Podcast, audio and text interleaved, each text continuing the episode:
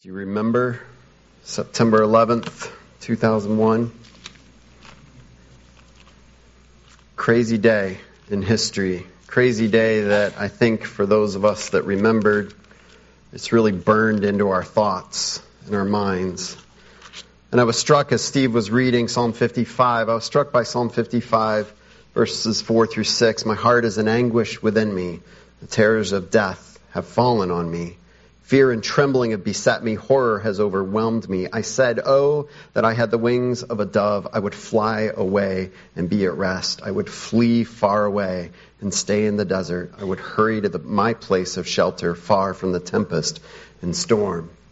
I, I, I wasn't really familiar with those words at that time, but I would say that sums up my feelings that day as I watched the Twin Towers fall. How, Lord? Terror and death were just overwhelming. And, and I remember thinking, God, what is the sense of this? What is the meaning and purpose in and through this? How do we go on with all this craziness that is going on in the world? And you know, I think a lot of us, we live our lives trying to find that thing. How do we make sense of our lives? How do we make sense of our purpose here? How do we make sense of the craziness of the world around us.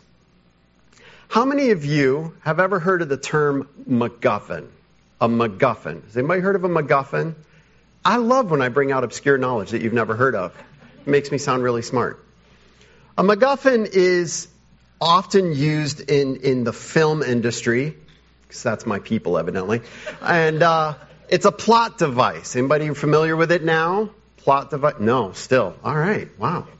This is like Culture 101 here. This is really not important. You don't have to remember it. But a MacGuffin is this idea in a plot of something the main character has to go for. Some secret that's lost, some item that is lost and needs to be found. And it's a plot device. You see it in so many different movies, you see it in books, but it's come to be known, I don't know where this term came from, but it came to be known as a MacGuffin. I think of, uh, how many, no, I won't ask you to admit how many you've seen a movie. Um, Indiana Jones movies, right? It's right there in the title, Raiders of the Lost Ark. What's the MacGuffin? What's the thing they're looking for? The Lost Ark. It's lost. We don't know where it is. We want you to go find it, Indiana Jones. Go get it. Later, it's the Holy Grail. They lost all sorts of stuff. They went to get it back. It's a great movie. Sometimes it's, it's a secret, like a code that has to be unraveled. And the whole movie revolves around this, how can we find this thing that we've lost? It's a great plot device. Could you imagine a plot, beginning of a movie? Here's, here's my movie pitch. You're all executives. I'm giving you a movie pitch. Movies like this. Main characters enters the smoky bar and the person sitting across from them. Hey, we've lost this thing for thousands and thousands of years. We don't know where it is. We need you to risk life and limb to go find it. And the main character looks on the wall right there behind the bar and goes, There it is. I found it. End of movie. Would you, would you make that movie? Probably not. I mean, it'd be a funny, like, YouTube gag or something, but not a great movie. But you know, I feel like so often people come to scripture and they feel like they need this MacGuffin. It's like, I need that thing that's this super secretive thing that everybody has lost. And if we could just find that secret thing, we would understand scripture. And of course, there's a whole bunch of popular authors that would love to sell you that thing that will unfold all of Scripture to you. Just know this, and it will all make sense. But you know, I really think that as Christians, the thing that makes sense of Scripture is right there. It's not lost, it's overlooked. It's right there, and it's obvious. You know, people have tried to go into these deep things like these secret codes, counting letters. If you put these in order, they form these words. If you listen to the audio of the Bible backwards, you hear secret messages. Bibles, or some, like we laugh at that, haha, but some read it and go, well, it's just about how to be a good person. This is a how-to manual on how to be happy and be a good person. That's the secret. Some say the secret is how to get rich and be healthy. Some say the secret interpretation of the Bible is how to use it to judge others, the finger pointers of the world.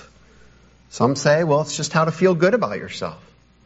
Get rid of shame and guilt and just feel good about yourself. Just live your best life now. Just be happy. That's the secret.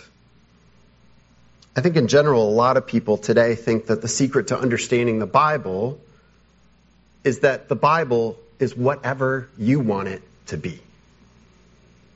And so I can come to Scripture with my ideas, and you can come to Scripture with your ideas. We can all come with our own ideas, and who cares? We're all right. But the secret to understanding the Bible is right there. It's plain for all to see. On the first Sunday of each new year, and we'll do this again in the coming new year, which I believe the first Sunday of the new year is January 1st, and you better all be here on January 1st. The Sunday before that is Christmas. You better all be here Christmas morning. Can I just tell you as an aside, and I hope you don't think less of me, I hated as a kid when church, when Christmas fell on a Sunday. I hated it. And, and I think God called me on it because the first church that I worked at decided to have a Christmas morning service every year, no matter what. And I was like, God, you really have a sense of humor. But it's good to be at church on a Christmas. Okay? But here's the thing. First Sunday of each year, I preach this sermon called The Big Picture, or some title like that. And we go from Genesis to Revelation. I've done this every year, I think, since I started here 11 so years ago. The big picture, Genesis to Revelation, because I really believe as a, a teacher and a preacher, and as someone who grew up in the church, so many of us have not been taught that the Bible is one big picture, one whole and complete story with central characters, central purpose, central meaning. As I was speaking with the elders about the upcoming sermon series for this fall, I was asking the guys, and we were praying about what, what should we teach? What should I teach on? What subject or book? And somebody brought up the idea of take that one sermon that I do at the beginning of the year, make a whole series out of it. So that's what we're going to do. That's what Focal Point, the sermon series, is all about. We're going to go from Genesis to Revelation. We're going to look at the key characters and themes and issues in Scripture to understand what the big picture of Scripture is all about. And the reason I've called it focal point is that in all these incredibly interesting stories that maybe you learned growing up, maybe you didn't. In all of those things, in all of the poetry of the Psalms and the wisdom of the wisdom literature and the history of the history books and the New Testament and the Gospels, in and through all of this, there is one thing we should focus on that ties it all together. But before we get to that, we need to ask the question why should we study Scripture at all? Why does it matter? Why is Scripture important enough to spend all of this time over, I think it's going to be the next, I don't know, it's a long, like seven months. We're going to spend seven months. Why? Why take time every Sunday morning for seven months looking at Scripture? Why does it matter? I want to give you two key questions. The first one is, what is the Bible? Because when we understand what the Bible is, we'll understand why it matters. Number two is, why should we care? Let's take the second question first. Why should we care what Scripture is and what it says? Why not just go on living our lives however we want? Why not just you find your happiness and I find my happiness and we all find our own happiness? Why bother with Scripture? Let me give you a couple truths that are essential to this. The first truth is this there is a God. There is a God. Scripture matters because there is a God. Now, I could go into studies and biology and chemistry and all these different proofs and things throughout history to try to prove to you that there is a God. But the first words of Scripture are in the beginning, God. There is a God. We must accept that there is a God through faith. Yes, there is proof. Yes, there is evidence. But at some point, we have to come to the conclusion for ourselves, I believe there is a God. Now, this is so not popular in our world today. It's seen as foolish, childish, old fashioned. People will say any serious study of Scripture will show that, that the Bible is just full of error and contradiction. And I would say that's garbage.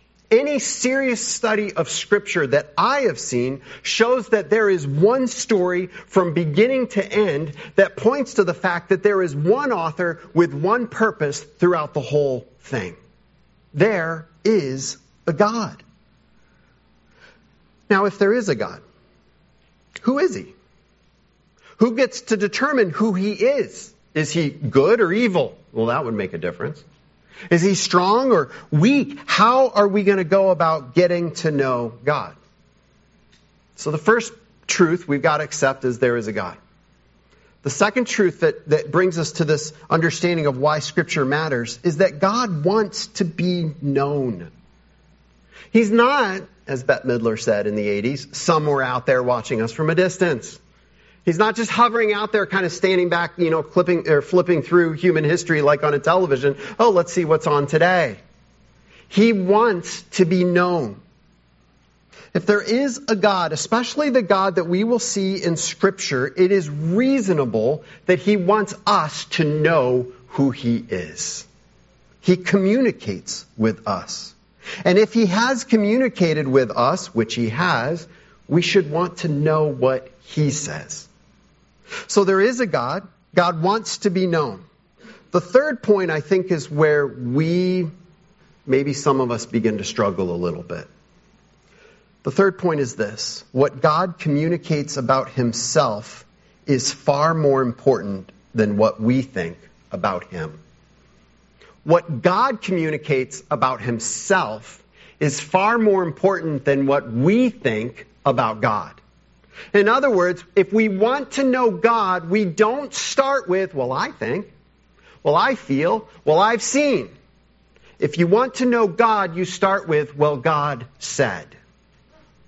If God has spoken, and he has communicated to us about himself, we need to know what God says. This is the starting point of coming to Scripture.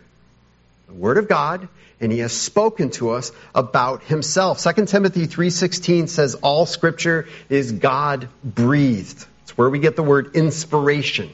It is inspired. All scripture is God breathed and is useful for teaching, rebuking, correcting, and training in righteousness. Scripture is from God. It is what God wants us to know about Him. God doesn't throw out a questionnaire and say, What do you think about me? He gives us His word and He says, Think this about me.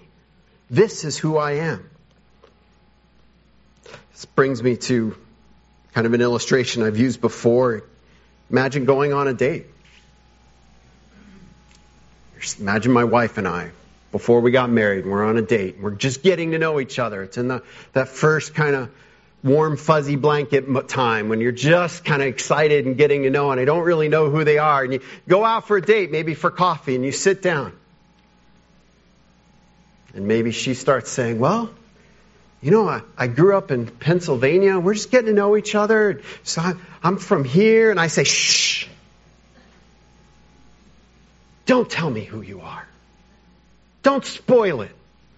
Let's just let this be pure. And you laugh. But I believe so many Christians today are doing that with God. Don't read the Bible to me. I just want to feel Him. How arrogant and how rude. If I did that to my wife when we were dating, she'd be like, uh uh-uh, uh, i am out of here. This person doesn't care about me. And that's what happens when we come to God and say, I don't want to read the Bible. I just want to know Him. What we're saying is, I don't care about you. I care what I think. And I don't want anything to spoil that. The point of reading and studying Scripture is to know God, which brings me back to the other question I started with. What is this? What is the Bible? Is it a collection of just good moral stories? Kind of like Aesop's fables? Just live this way, think this way, and you'll be a good person? Tips along your life? Or is there one overarching idea throughout all of Scripture? I was brought up in the church, and I praise God for that. I, I was taught the stories of Abraham, Moses, David. I was taught the, the, the problems of King Saul and the things he went through. We learned about Peter and how he stood up for Jesus.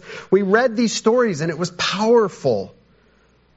But I came away from that thinking, what a great collection of good stories. It's easy to think that there is no one picture that ties it all together. But when we look at Scripture through the lens of what God is saying to us, not just what we think He's saying, when we come to Scripture and see it through His lens, we see there is one main idea in Scripture that ties all of it together. All of it. One main storyline that gives truth and meaning to everything else. So, how do we find that? Is, is that the MacGuffin? Is this the secret? Like, Pastor's just telling us we got to dig really deep because this is really hard and we're going to find the secret and our church is going to know the secret that nobody else knows. No, that's not how it works. It's obvious what the one main point is. God wants all of us to know what the fo- focal point of Scripture is. Jesus is the focal point of Scripture. It's the Sunday school answer, right? I don't really know what the question is, but the answer is Jesus. You've heard that joke before, maybe. It's always Jesus. In this case, it absolutely is. Jesus is the focal point of Scripture. Now, that is a bold statement. And some of you critical thinkers out there that like fact checking, fact checking me, and I like that. I like you. I appreciate you because that's how I am when other people are speaking. You might be thinking, but wait a minute. Several thousand years before Jesus came on the scene, the Jewish people, God's people, they didn't really know about Jesus for a long, long time. We don't see Jesus until the New Testament. How can we say that Jesus is the focal point of all of Scripture? Because that's what God says. And if we're going to learn about God, we must accept what he says, not just what we think. To understand this, we need to walk through a chain of truth, linking together several things in Scripture that all go together to prove what I'm saying to you this morning. Because through this sermon series, I want you to be able to pick up your Bible, read a passage of Scripture, and say, How does this point to Jesus Christ? That's what I want you to be able to do. And to answer that question because you have a better understanding of the overall big picture of Scripture. Now, I want to walk through John chapter 1. If you have your Bibles, you can open up there. John chapter 1, I'll put it up on the screen just in case you don't want to flip through. John chapter 1. I want you to see this chain of truth that John lays out for us about Jesus. It starts in verses 1 through 3. John begins his gospel with this statement In the beginning was the Word, and the Word was with God, and the Word was God. He was with God in the beginning. Through him all things were made. Without him nothing was made that has been made.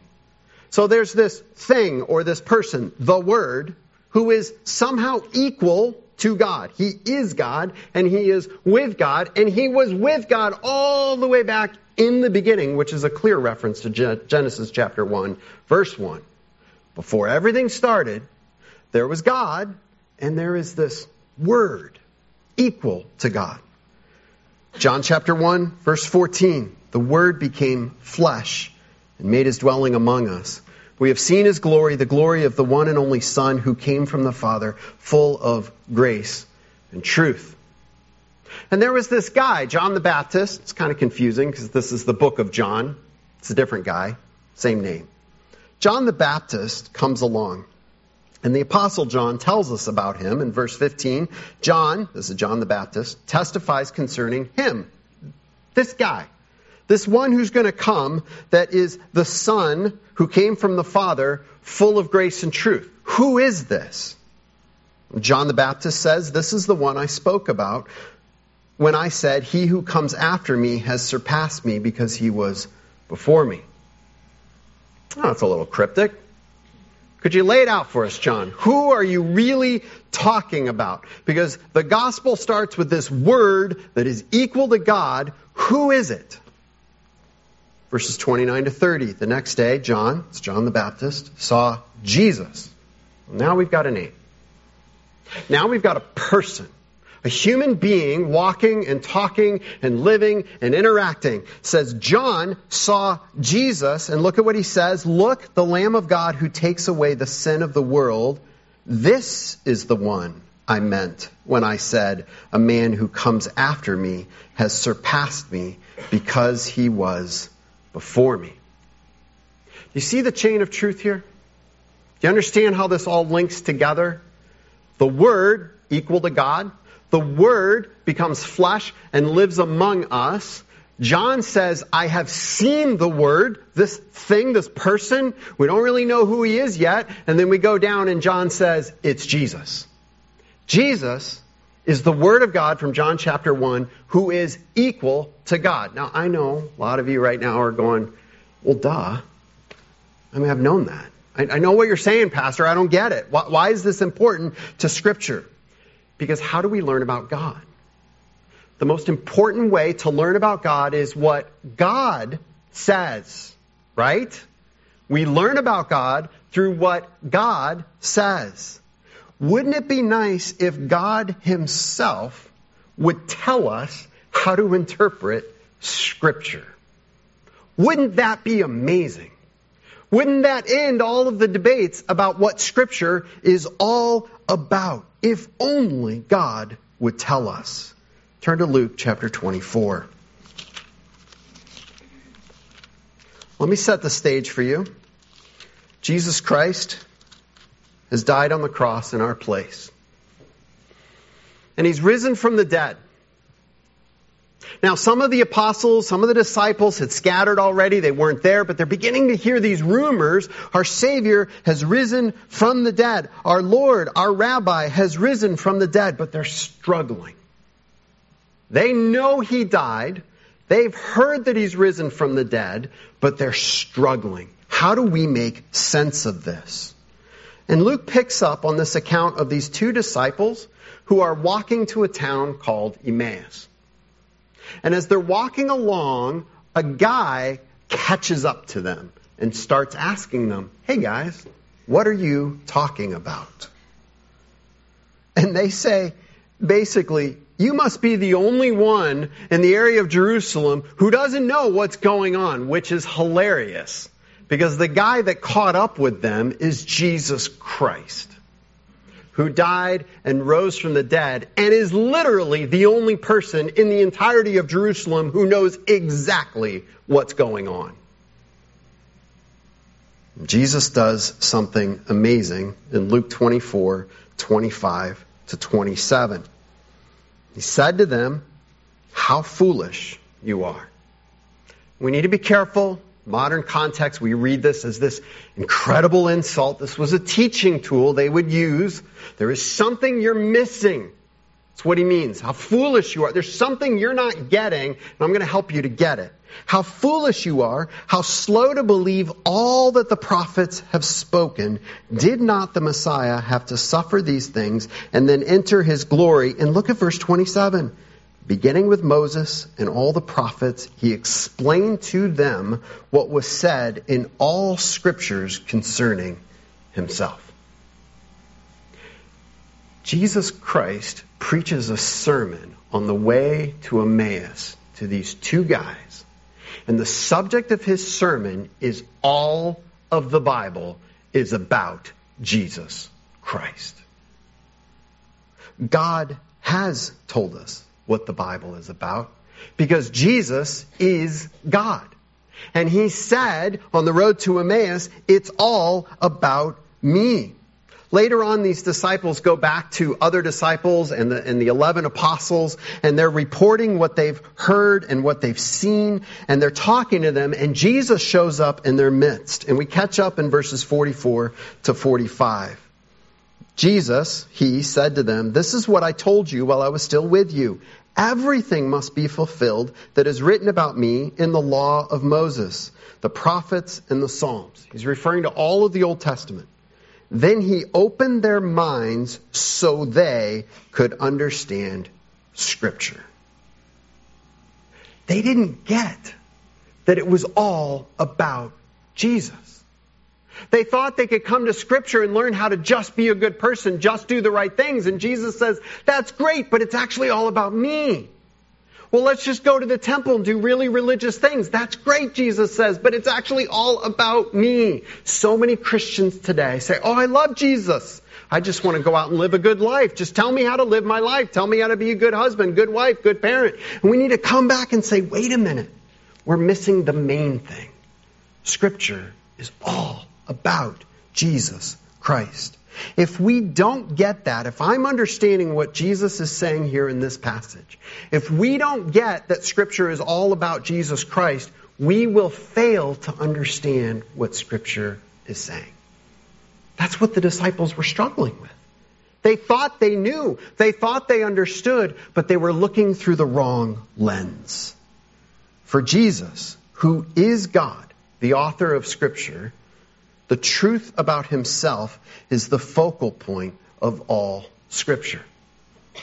Let me review some important truths here. We must understand God on God's terms, not ours. We must accept what He says. The second thing is the Bible is the inspired Word of God. This is what God says. We must accept what God says. The third truth is Jesus is God. And Jesus has said the Bible is all about Him. I know this is pretty simple for a lot of us.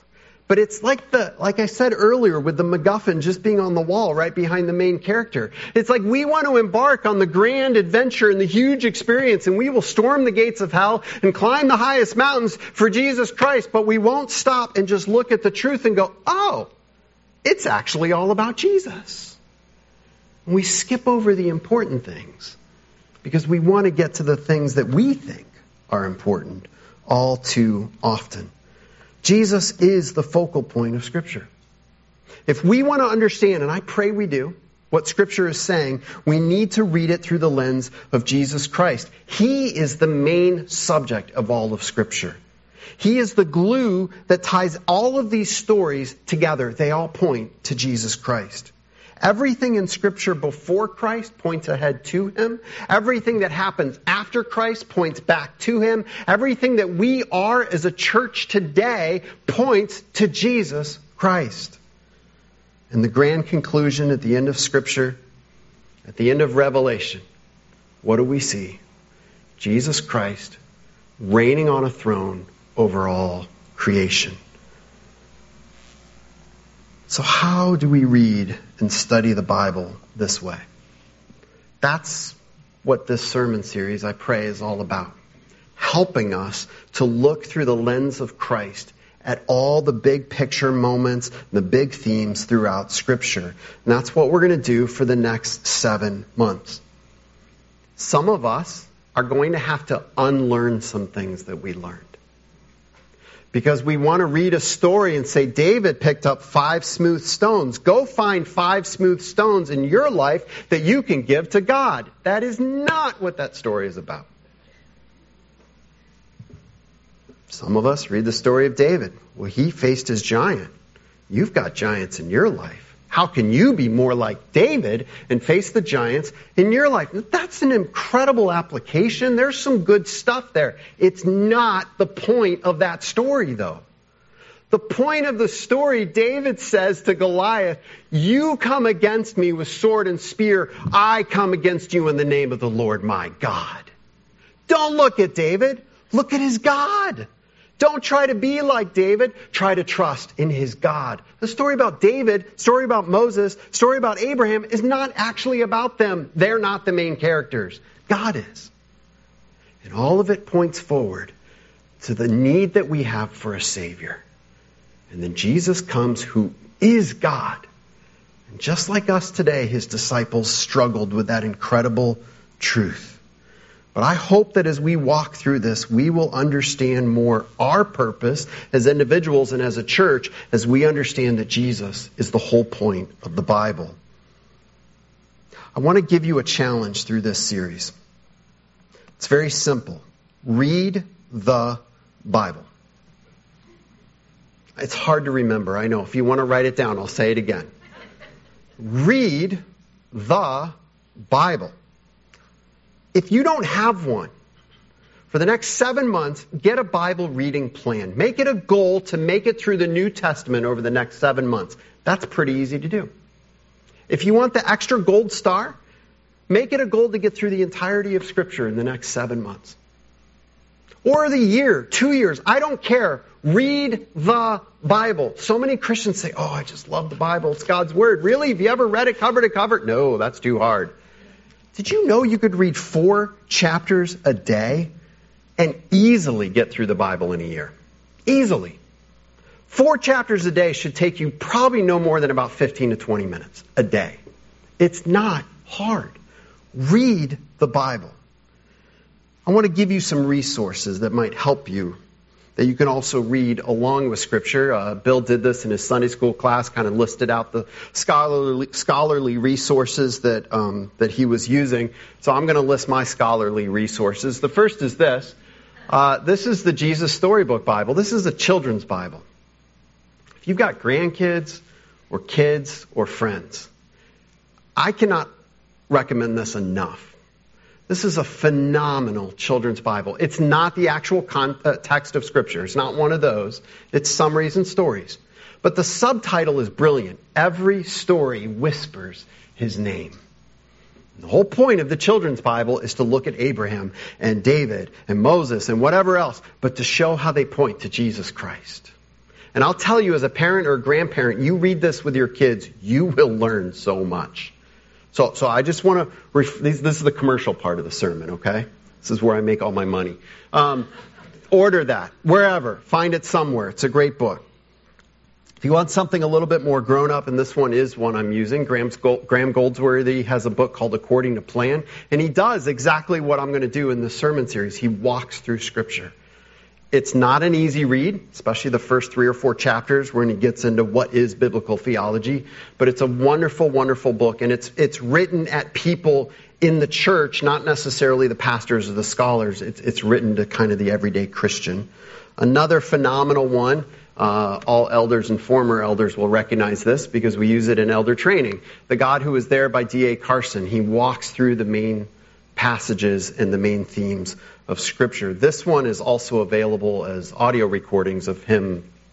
Just it was a sermon. This is the transcript. Um, you can find that online at different places. But I want to challenge you with those things. Because I don't want you to leave this place just going, oh, that was a good sermon. I mean, I hope you think it's a good sermon, but that's not really the point. I hope you leave this place going, if what Pastor Dave said is true, I need to read my Bible more. I need to know Him better. And I want to give you resources and challenges and encouragement to know Scripture more. You know, some of you are going to hear some of these stories in the Bible for the first time. That's exciting. Maybe you didn't grow up learning the Old Testament Sunday school stories. Some of you, you're going to hear them for the hundredth time. And I know it's easy to tune out. And you go, I've heard it before. I know it all. I want to challenge you. Focus on Jesus Christ. Look at these stories through the new lens of who Jesus is and what he has done. And I pray at the end of this sermon series, we will all have a bigger picture of what the Bible is all about and who Jesus Christ truly is. Let's pray. Father, thank you for your word. God, I spend so much time, and it's such a privilege in, in, my job here as a pastor, in my service, in my ministry. It's such a privilege to pore over your word and to think about how I can teach it and preach it to others, and how to involve other people in teaching and preaching the word of God. And God, I know to a, a world that's looking in on what we're doing, it might seem crazy to spend so much time on this very, very old book. But God, this book comes alive when we understand that it is your word to us. And it is your word to us all about you. And it's all about Jesus Christ, your Son, and our Savior. And so I pray that you would open our hearts and minds, just as you did those disciples on the road to Emmaus. Open our hearts and minds over the next several months that we might see Scripture clearly, purely, truly, and accurately through the lens and the focal point of Jesus Christ, our Savior. Be with me as I prepare these things. May I be true to your word. Be with each one of us, and I pray for each person here that they would take seriously the challenge to get into your word and to read, to really truly read your word.